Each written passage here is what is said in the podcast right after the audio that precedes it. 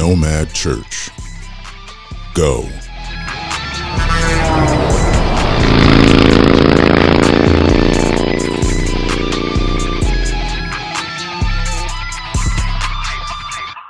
What's happening, Nomads? We're going to continue reading from the book Nomad Darkness into Light. If you want to follow along, order your copy today on our website, www.nomadchurch.net. All right, let's get to it.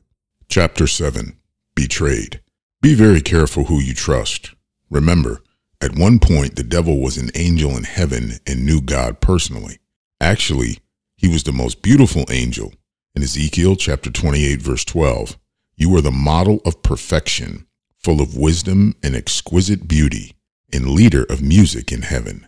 Ezekiel 28 verse 13, the workmanship of the timbrels and pipes was prepared for you on the day you were created. However, he was prideful and a liar. John chapter 8 verse 44. You belong to your father, the devil, and you want to carry out your father's desires. He was a murderer from the beginning, not holding to the truth, for there is no truth in him. When he lies, he speaks his native language, for he is a liar and the father of lies. Satan was cast out of heaven. Isaiah chapter 14 verse 28. How you are fallen from heaven, O shining star, son of the morning. You have been thrown down to the earth, you who destroyed the nations of the world. The devil uses what he knows best vanity, pride, music, and lies to make people sin and turn them against God so they will suffer an eternity in hell. Jesus loved his disciples, but he also knew their hearts and weaknesses. He knew what was about to happen, but still wanted to fellowship with them one last time. It's fitting he did so at a table, which to this day is where the most powerful meetings occur. Luke chapter 22, verse 10 through 30. He replied, As you enter the city, a young man carrying a jar of water will meet you. Follow him to the house that he enters, and say to the owner of the house, The teacher asked, Where is the guest room where I may eat the Passover with my disciples? He will show you a large room upstairs, all furnished. Make preparations there. They left and found things just as Jesus had told them. So they prepared the Passover. When the hour came, Jesus and his disciples reclined at the table. And he said to them, I have eagerly desired to eat this Passover with you before I suffer. For I tell you, I will not eat it again until it finds fulfillment in the kingdom of God. After taking the cup, he gave thanks and said, Take this and divide it among you. For I tell you, I will not drink it again from the fruit of the vine until the kingdom of God comes. And he took bread, gave thanks, and broke it, and gave it to them, saying, This is my body, given for you. Do this in remembrance of me. In the same way, after the supper, he took the cup, saying, This cup is the new covenant in my blood, which is poured out for you. But the hand of him who is going to betray me is with mine on the table. The Son of Man will go as it has been decreed, but woe to the man who betrays him. They began to question among themselves which of them it might be and who would do this. A dispute also arose among them as to which of them was considered to be the greatest. Jesus said to them, the kings of the Gentiles lord it over them, and those who exercise authority over them call themselves benefactors. But you are not to be like that. Instead, the greatest among you should be like the youngest, and the one who rules like the one who serves. For who is greater, the one who is at the table or the one who is serving? Is it not the one who is at the table? But I am among you as one who serves. You are those who have stood by me in my trials, and I confer on you a kingdom just as my Father conferred one on me, so that you may eat and drink at my table in my kingdom and sit on thrones, judging the twelve tribes of Israel. Jesus knew which one of his disciples would betray him and for what reason. Matthew chapter 26, verse 14 through 16. Then one of the twelve, the one called Judas Iscariot, went to the chief priests and asked, What are you willing to give me if I deliver him over to you? So they counted out for him thirty pieces of silver. From then on, Judas watched for an opportunity to hand him over. Isn't it ironic that these same methods are used today when someone is betrayed? The love of money is always the evil factor. Jesus also knew when it came down to it who would be the one to turn his back on him. John chapter 13, verse 37 through 38. Peter asked, Lord, why can't I follow you now? I will lay down my life for you.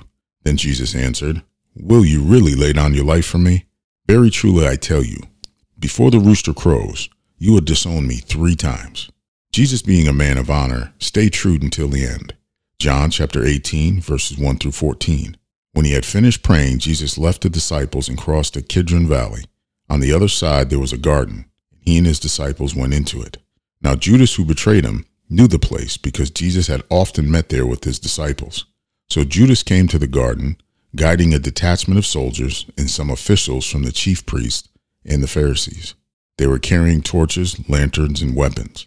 Jesus, knowing all that was about to happen to him, went out and asked them, Who is it you want? Jesus of Nazareth, they cried.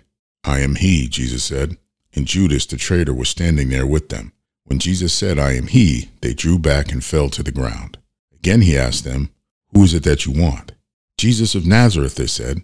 Jesus answered, I told you that I am he. If you are looking for me, then let these men go. This happened so that the words he had spoken would be fulfilled. I have not lost one of those you gave me. Then Simon Peter, who had a sword, drew it and struck the high priest's servant, cutting off his right ear.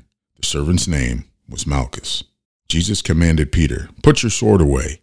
Shall I not drink the cup the Father has given me?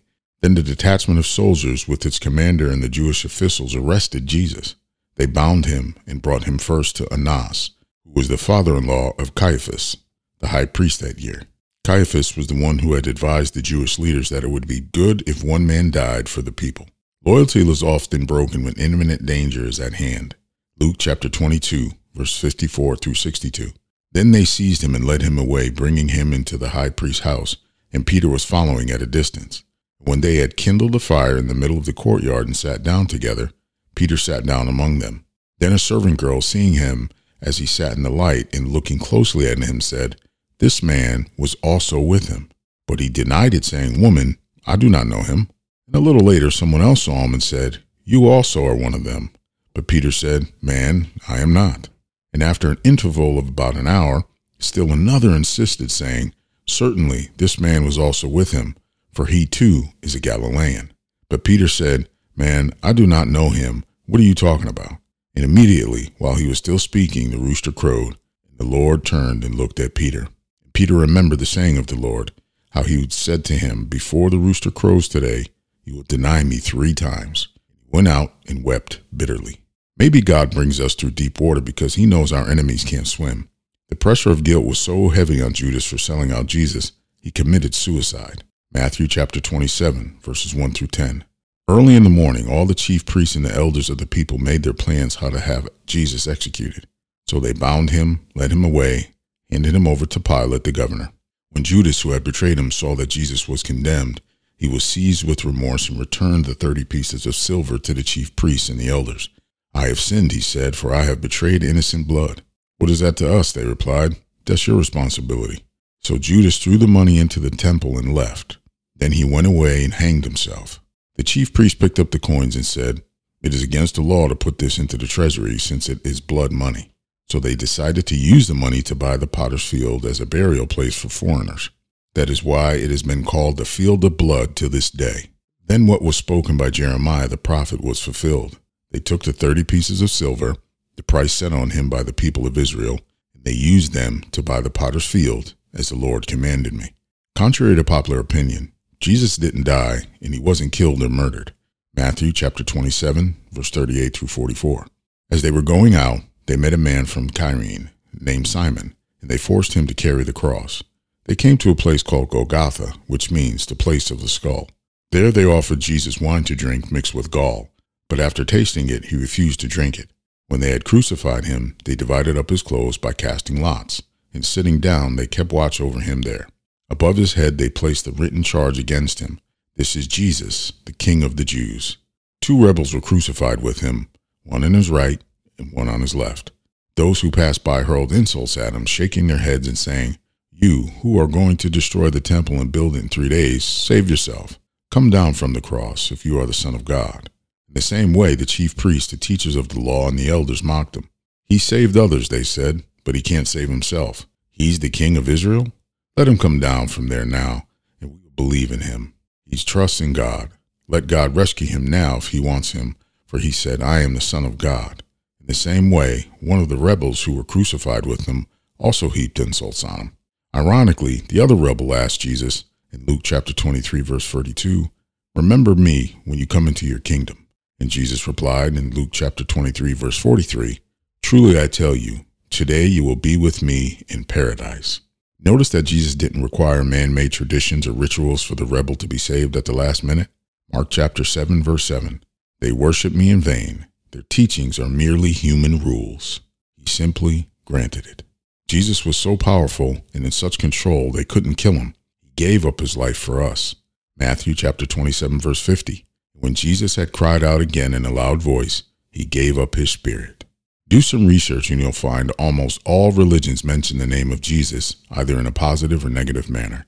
Society has been trying to betray him for a long time, and it's still happening. Look at some of today's largest companies. Just one example NASA has the same letters as the name Satan, just minus the letter T. Now ask yourself, how does NASA begin a launch countdown? Yep, Satan minus T equals NASA. Hmm, maybe it's just a coincidence. Stay tuned for the next episode as we continue reading Nomad Darkness into Light. Well, Nomads, we hope you enjoyed the ride. Whatever app you're listening to this on, please subscribe to automatically receive our latest episodes and we ask that you share this with at least 10 people to spread the word. If you're ready to give your life to Christ today, stay tuned for the prayer of salvation. For more information, check out our website at www.nomadchurch.net. There you can donate, buy books, and visit our shop page for the latest merchandise. Remember, we love you and Godspeed. Repeat after me Jesus, I confess you as my Lord and Savior. Come into my heart and forgive me for all my sins.